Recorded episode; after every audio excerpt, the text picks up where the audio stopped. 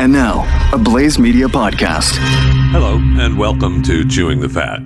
Today, a special podcast for you. We're going to be talking to Dylan Howard. Dylan is a world-renowned author. His book on Jeffrey Epstein, Dead Men Tell No Tales, which we're going to be focusing on because of Ghislaine Maxwell being arrested and now pleading not guilty and in jail, prior to a set trial in 2021. And his latest book, Royals at War, The Untold Story of Harry and Meghan's Shocking Split with the House of Windsor. We'll have to touch a little bit of that. But he was a pleasure to talk to and a fascinating man, and I hope you enjoy it. We've really learned some information on Ghislaine and what could possibly happen post-arrest and post-pleading not guilty, and some new information that has come to light because of her pleading not guilty and when she was in court. Really fascinating. Dylan Howard joining Chewing the Fat this week on our Saturday podcast. Remember to subscribe to Chewing the Fat, a podcast that is available wherever you can get your podcasts. And be sure to subscribe to my YouTube channel as well, Chewing the Fat with Jeff Fisher. I will release this interview, sometime next week. When I get around to it. But I wanted you, the podcast listener, to have first bite at my interview with Dylan Howard.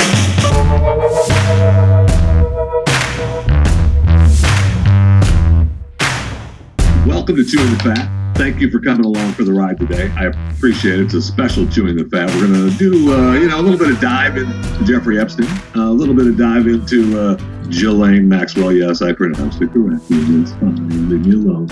And we're going to be talking to Dylan Howard. Now, Dylan has authored a number of books. You may have seen him on television. You may have heard him on podcasts. You may have heard him on other interviews. Not like this one, though. And welcome, Dylan. How in the world are you?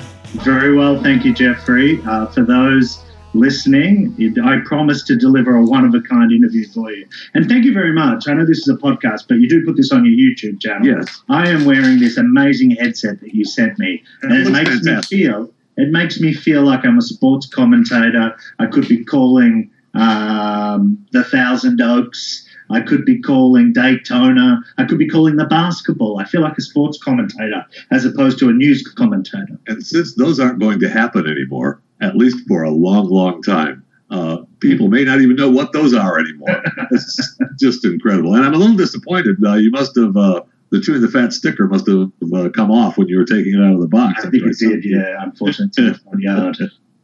So, Epstein. In the news again, and really hasn't left the news since he was arrested, not even 2 years ago, right? And he's been hot and heavy in the news. And then you have the book that I found really fascinating, the Dead Men Tell No Tales. But they kind of do, don't they? Well, no, they don't. With Jeffrey Epstein's death, rested a number of secrets, but the custodian of those secrets became Ghislaine Maxwell. Yeah. So she was wanted by authorities that had charged Jeffrey Epstein, despite the fact that there was in the late 2000s, an immunity deal that was struck in Florida that had him cop for one charge of prostitution. Which was an incredible deal. The inside story of that deal is amazing in and of itself. Well, Trump's former Labor Secretary, Alex Acosta, is infamous for saying that he was told this was above his pay grade and to stand down.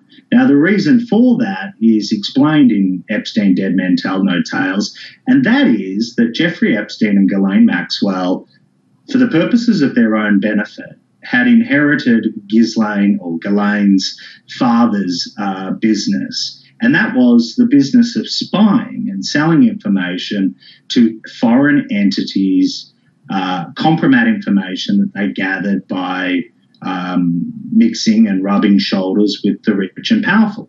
Right. So they were essentially spies operating on domestic soil here. So when Epstein died, many would have been relieved.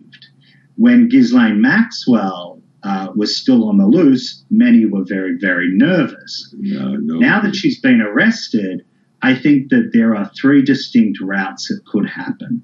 She's pled not guilty. Yes. And now, she's and no bail. No bail. She's not getting out. Which means that she's got 12 months of being the most watched prisoner in the world. We would hope so. And she has indicated that she's going to fight this six-count indictment. The second option for her would be to, or for the government, to offer a plea deal which would strike down some of the charges to a lesser extent, maybe drop a charge or two, and she wouldn't necessarily face the 35 years that she's currently facing. All right, we'll get back to that. What's number three? So number three would be that she sings and sings like a canary and turns whistleblower in exchange for either a reduced sentence. It's hard for me to imagine that they would let her walk free again without serving some sort of time. But I'm told by my sources close to her that she has no intention of telling what she knows. Really? So that we're back to number two, right? Making the deal without giving some information, a box containing names, a book, some sort of box full of videos. Without some information, there's not even going to be a deal, right? Maybe. The Southern District of New York rarely prosecutes a case unless they believe it is unimpeachable.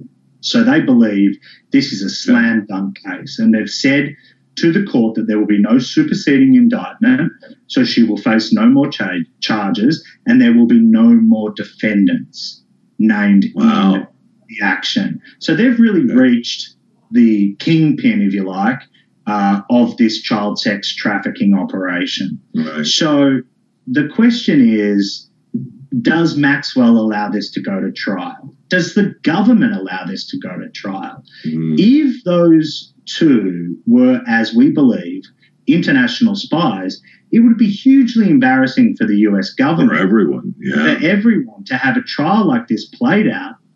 And the reality for both sides of the political eye would be that they would be significantly tarnished because they were allowed to roam free as spies on American soil with impunity.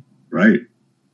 Okay, so do you believe that she has information stashed away outside of what she knows, actual documented materials? Yes. I'm one of the few people that has seen inside Jeffrey Epstein's Manhattan townhouse, the most expensive property on the island of Manhattan. I have not been in there. Let's just clarify that. But I have seen photos, hundreds of photos. Yeah. And in every single room, there were cameras that fed into a central control room, and then next to it were industrial-sized Xerox machines that would print out the information as a result of a classic honey trap operation. And I was talking to a source a couple of weeks ago about how this unfolded, and they explained to me what they would do is they would have a party or they would invite these rich and powerful people over, and there would be overage women. And they would have a cocktail party, for example, and they would seat a couple of underage girls in the mix. And those underage girls were told to target a certain individual. That individual would then go and have, their time with this underage minor. It would be recorded, and that was the compromat. And that's how these two ran a very unsophisticated, in 2020, blackmail operation. But espionage has evolved. But this was just a classic honey trap system. We know that. I mean, we absolutely know that it was full of cameras and stuff. And we know if they, in their investigation already, if they have uncovered recordings?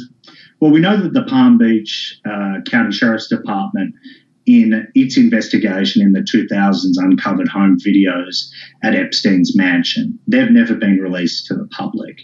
In fact, myself and my research team and co-authors are actively in litigation against the FBI to have the entire file released under freedom of information laws. What they have provided to date is embarrassingly inadequate in response to an FOIA, in the sense that they've redacted so much information. So we know that those tapes exist. An individual called John Mark Dugan is now in Russia. He was and got asylum in Russia. He blew the whistle on alleged corruption at the Palm Beach County Sheriff's Department, and he claims that he took with him a copy of those tapes. We don't know whether that's true or not, but it's frightening to think that those tapes might well be within the grasp of the Kremlin. Right. Then, of course, there is the New York evidence, the Orgy Island evidence, the Paris evidence. Okay. So we've seen I've gone down the list on Chewing the Fat of the address book that was released, and there were some fascinating names that I highlighted and took out of that list, but nothing really that you would think out of the ordinary, I don't think. No, I agree with you. In fact, I was talking to a very high-profile media CEO about 12 months ago. And he said to me, you know what, Dylan, I'm named in the black book. Yeah. He said, I had one interaction with the guy. Steve Bing died recently, and they said he was a close associate, the movie producer. He was a close associate of Jeffrey Epstein. I spoke to his friends, and they said he never once met them. So, I mean, this was in an era devoid of a contact book on your computer. Right. So he had a literal book. It's been dubbed a black book, right. But that doesn't incriminate everybody whose name is in that book. No, not at all. And it didn't seem, it was fun reading some of the names just to, have fun and let your mind wander a little bit with, from the dirt bag of Jeffrey Epstein world. But there wasn't anything really there. Do you think that? And video obviously would be devastating to a number of people if they're on it. But do you think that Ghislaine has a actual black book buried out back somewhere? I think she has compromat, yeah. I mean, there's a reason she had 5 bodyguards from the British military around her estate when the FBI stormed it. And it's not because of what people close to her are saying, the potential for the media to come and get her. I mean, she was a concerned individual. That's why she was living a double life. Right. That's why she posed as a journalist and changed her name when she bought the place. That's why she bought it in an LLC. That's why she wrapped her phone in aluminum foil. It wasn't because she was hiding from the media. It was because she's hiding from those sources that potentially might want her to end up the way Jeffrey Epstein ended up. Now, do you believe, and I just got a copy of the Dead Men Tell No Tales, and I've been scanning it real quick, and obviously you want people to, get the book. But do you believe that Jeffrey killed himself? Inherently, whenever somebody dies of a suicide, a conspiracy theory sets in. Sure. And I love nothing more than a conspiracy theory. I really do. I would like to think that foreign intelligence got to him and killed him. And I can play that scenario out in my head, and I can think that it's a possibility. But the reality of the matter is, I think Jeffrey Epstein took his own life. 2 weeks earlier, he had attempted suicide. He was placed on suicide watch. No prisoner is returned into the regular prison population so quickly after a suicide attempt, nor are they given regular clothing, like Ghislaine Maxwell's wearing paper now for clothing behind bars. You don't give them electrical appliances with cords like this horrible one with this microphone. That looks great on you. Don't worry about it. And you don't give them prescription drugs that they can potentially have a cocktail and kill themselves. But that's what happened with Jeffrey Epstein. So I believe Epstein committed suicide, but I believe he committed suicide in an assisted way. A message was got to him, and he was pushed to do that, that act that ultimately killed himself. Right. And I would love to believe that, it was, a new number on the Hillary Clinton death list that took care of Jeffrey. But I absolutely death list. Right. Yeah, of course. Yes, I'm sorry that you thought it was real. Wow. Dylan. We're talking to Dylan Howard, author of Dead Men Tell No Tales and, author of, a million other books that you've probably read and seen and heard tales about. But most importantly, Jeffrey Epstein and Dead Men Tell No Tales. And we have... Ghislaine Maxwell now in jail for at least a year, unless, like you say, they make a deal with her. And it would seem that would be a good thing to do, even if she knows half of what's assumed she knows. It would be better for everyone involved that it kind of goes away as easy as it can. Yeah. Don't you think? Yeah, I mean, I got to tell you, I was fascinated to read, though, that she was married. And we know that there was an individual, a male that was living there, a tech tycoon. But Maxwell refused to identify and call who the person is that she was married. And so I started mulling this notion over yesterday. And the most logical theory would suggest that it is this guy that she was living with, the tech CEO that was photographed at a home in Massachusetts at one point. Right. But just run your mind through this. This is a conspiracy theory. Okay. And I'm going to tell you I have no evidence to back this up. What if she married Jeffrey Epstein? Oh, right. Then it's husband and wife. Yeah. So if she goes to court, she would be able to assert spousal privilege about the child sex trafficking ring because the privilege survives even after death, which means she will not answer questions and cannot answer questions about the child sex trafficking ring, which would leave the prosecution with a case that they would be unlikely to prove beyond a reasonable doubt, given that she's using spousal privilege to a jury of her peers. And that would be great because now she's laid the groundwork for that to actually be true, right? She's laid the groundwork of her being married but not allowing you to know who it is. Correct. So, and looking forward to having her day in court and proving that to be true in front of everyone. Call me a lunatic. I've been called worse than this. But it does seem like a logical theory. You've got to understand, these people were foreign assets. So in order to protect the compromat, it's not out of the realm of possibility that someone would be so smart to come up with such a Machiavellian plan. I love it. And that could absolutely be true. And you know what? I'm telling you. I mean, obviously, I have no evidence if you don't have any evidence, but I love it. And I probably, if it's not true, okay, let's say she is married to the tech tycoon. Does it do her any good? No, absolutely not. I mean, he could be called as a witness, but he would also assert spousal privilege about what he learned, and he likely only heard anything secondhand from her. So I mean, if he knows everything, that still doesn't do anything for her. No, and you've got to think about how the federal government built this case, right? They had multiple women who were victims of not only Jeffrey Epstein but Ghislaine Maxwell, because they have alleged that Ghislaine,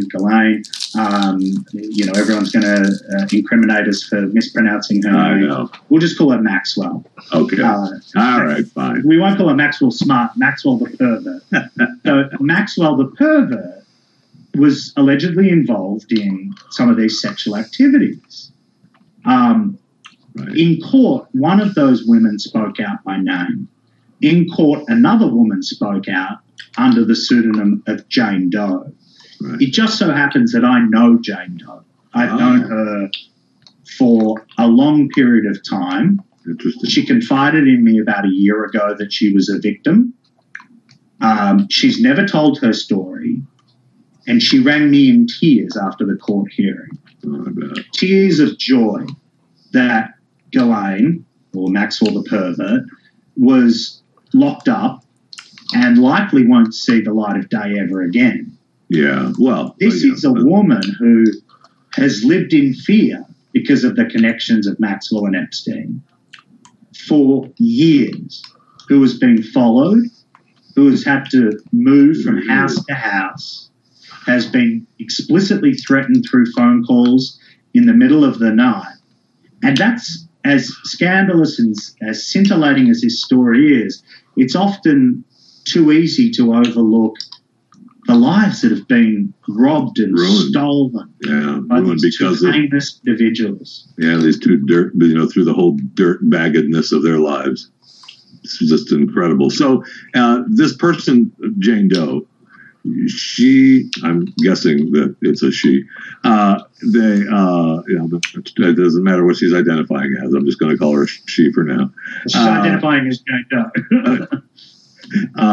She was what did it start when she was underage and groomed into this? Yeah, she's so sad. And I was communicating by text message with her this week after we spoke. And when I first met Jane Doe, I had no idea. You know, when you look into someone's eyes, you have no idea what their truth is. I know. And this person espoused empathy for everyone around them. She was not only gifted and talented, she was kind, caring, loving, still is.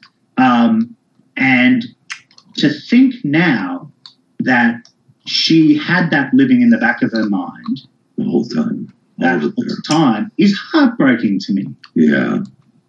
I mean, and this has got now.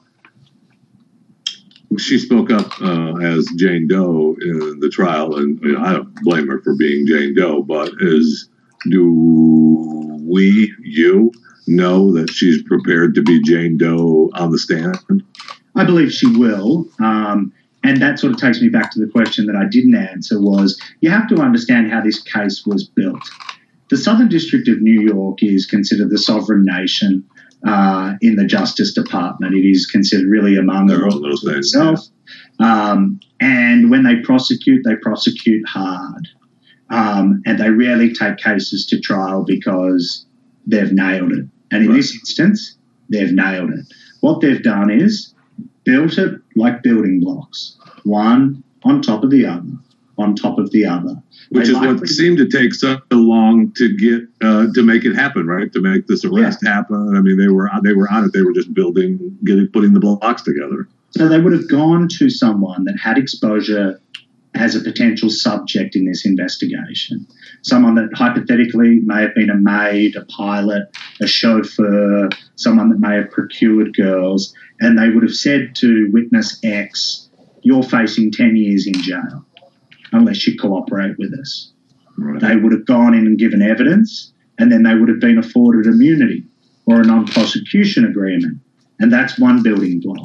Then they go to the second building block, the third building block, the fourth building block, the sixth building block, where they're in a comfort zone that they believe they could prove beyond a reasonable doubt and have a slam dunk case. Right. So their case against Maxwell, trust me, is flawless, and it would be stupid for Maxwell the pervert to even consider taking this to trial. Unless spousal privilege kicks. She wants to have that be the fallback. You know, that would be a rocking day. Well, I think the trial itself, if it ever went to court, it would be the most explosive trial that the world has seen. I tell you, the one big victor out of all of this is the Duke of York, Prince Andrew, who is alleged to have had underage sex with Virginia Guilfrey. She has made that explicit claim. He, of course, denied it in the world's worst television interview on the BBC. the Southern District of New York had been very vocal about its desire to want to speak to Prince Andrew. And it made me believe that he potentially could have been criminally charged, that he was somebody who would be classified as a subject, right, i.e., someone they believe could have committed a crime, but also has potential information that could help that building block get to the point of charging Ghislaine Maxwell. Right. But for the Department of Justice to say in court that there will be no superseding indictment and no other defendants means that the Duke of York is seemingly in the clear. Seemingly. Yeah, because I mean he's still, you know, I know that, you know, we're in the middle of a pandemic and, you know, we don't want to travel anywhere, but, you know, he's still canceling trips out of the country. Absolutely. And, you know, he's been to answer questions. He's been put on the back burner from the Royals. I mean, that's a whole. I mean, I want to talk to you about the Royals as well. I mean, I am so fascinated with them. I mean, Meghan and Harry have rocked the House of Windsor. I don't care about. They have rocked it, and I would love to talk to you a little bit about that as well. I know that you your latest book is on the Royals, and I would. Could we talk a little bit about that? Yeah. Look, I mean, there are some really interesting similarities with Prince Harry and Prince Andrew in the sense that Prince Andrew pursued a desire to want to sing for his own supper, not be reliant upon taxpayer-funded wages to live his life as a member of the royal family, exactly what Harry did. But in the course of that, he, of course, became friends with people like Jeffrey Epstein. Yeah. And look where he ended up. Now you've got Prince Harry and Meghan Markle, estranged from the royal family, singing for their own supper in California. And the monarchy, to my understanding, based on people that I've spoken with, are very concerned that in LA, of all places, they could end up rubbing shoulders with people that are not in their best interests. Oh, well, there's no doubt about that. And we know that they, you know, you call it singing for their supper. There hasn't been a lot of singing going on. I still see a beautiful supper. Oh, Jeffrey, there's got to be some singing going on soon, right? I mean, I don't know how much money we've got in the bank. I don't know who they're going to you know, borrow some cash. But I know they've got, you know, they got a lot of friends that are taking care of them. But there's got to be some singing soon. And well, this is a couple that is said to be able to earn at least $1 million per public engagement. Mm. They were earning about $2.7 million combined as members of the British royal family, excluding, of course, the household labour and stuff, and taxpayer-funded home, et cetera, et cetera, et cetera. So the question remains just how much money are they going to take and how much money are they going to put into the foundation, Archwell, that they're formed and said that they're going to do a lot of their charity endeavours through. I think that's going to be the most interesting foundation filing ever because we'll be able to see how much of the money actually really went into charitable things as opposed to the pocket. So do you think, and I have surmised, that Harry and Meghan don't make it past another year together, and that Harry goes back with his tail between his legs because Burrow's going to be king, and Dad's either going to be really sick. You know, I mean, obviously, you know, the Queen isn't going to become Queen or give up the throne to Charles. You know, that would have happened already if that was going to happen. She, you know, Charlie's not getting it. Have a nice day. So, you know, brother's going to be king. He's got a. I just feel like he's going to go back and say, "All right, you were right, Meghan. Heck with her," and break up. It's kind of just my, you know, my theory with no info. Look, I think that might have been the attitude towards Prince Charles 15 years ago when the British public despised him in the wake of Diana's death. But he's now like the third most popular royal.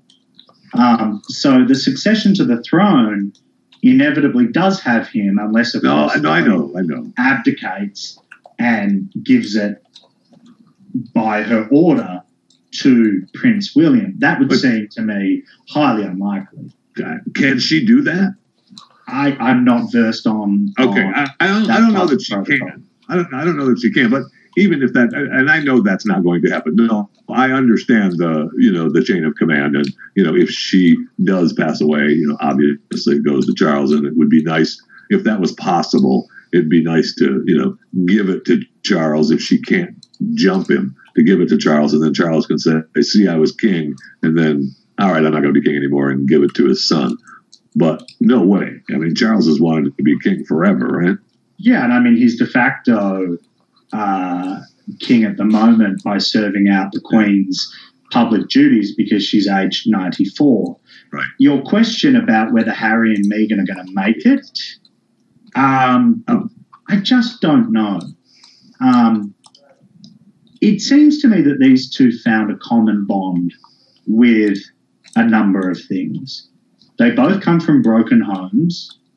Meghan's parents split. Of course, Harry's mother died. Tragedy. Yeah. They both have philanthropic blood running through their veins. They're both activists. They, generally speaking, are doing good for society.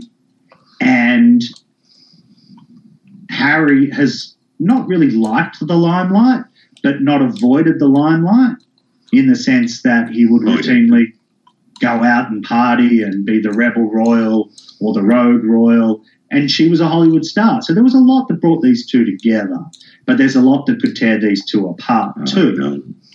If Meghan wants to pursue her Hollywood dreams, which she does, she wants to win an Oscar. That's in the book, quite plain and simple. Well, I'm sure the Obamas will help with that. Can they buy an Oscar these days? I think you can. I think they can too. So, look, the last line of the book is that this is an unwritten story. The conclusion is not there.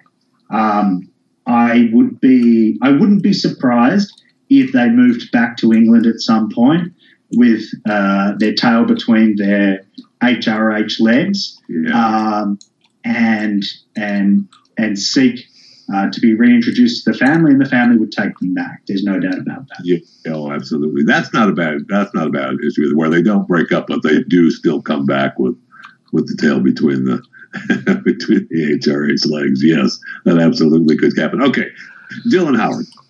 My man, thank you so much. I know, look, I could be here with you for continue to go, and I'm not sure that you or I both need to make that happen. So I really appreciate you being on the show. So we'll wrap it up back to Epstein. So Lady Maxwell, do you foresee anything of any interest really happening in the next couple of months, or are we just going to have to wait for something to break after the first of the year? We won't know what's going on, but I can tell you what's going on. The Department of Justice is having regular meetings with her lawyers, and they're telling them how strong their case is. You're facing 35 years. And look at what they did to Harvey Weinstein. He copped the full sentence. Ghislaine's going to cop the full sentence, just like Bill Cosby. They're going to be taunting them into wanting to take a deal. And if I was Ghislaine Maxwell, I wouldn't, unless you've got that, unbelievable play that we don't know, which could quite well be spousal privilege. We don't know. Unless she has that, she's going to have to take a deal. Yeah. Because it's the only opportunity for her to potentially see daylight again. And even then, it's very, very fraught that she ever will. Oh, yeah. And it's very, she'd be lucky to take a deal, and even if it's for 20 years, like you said, and potentially be able to see the light of day again. I mean, holy cow. Is she gonna see the light of day again, or is she going to make another, death list if she goes to prison? I mean, if she makes a deal, I know. I tell you what, she's guilty of one thing, excessive hubris, because she didn't believe that she would ever be arrested. She stayed in the United States. She's a French national. She has a passport. She could have done a Roman Polanski and fled to France and not face extradition, but she didn't because she believed she would never be charged. Right. Just like Epstein thought he would never be charged. Fascinating. Dylan Howard, author of Dead Men Tell No Tales and, of course, Royals at War. I would hope that I can put you on the list of talking to you again. Because we have to, I have to keep in touch with you. You are a fascinating man. Thank you so much for coming on Chewing the Fat. I really appreciate it. With the headphones or no headphones, it was great. Thank you to you, and thank you to your listeners. An absolute pleasure to be with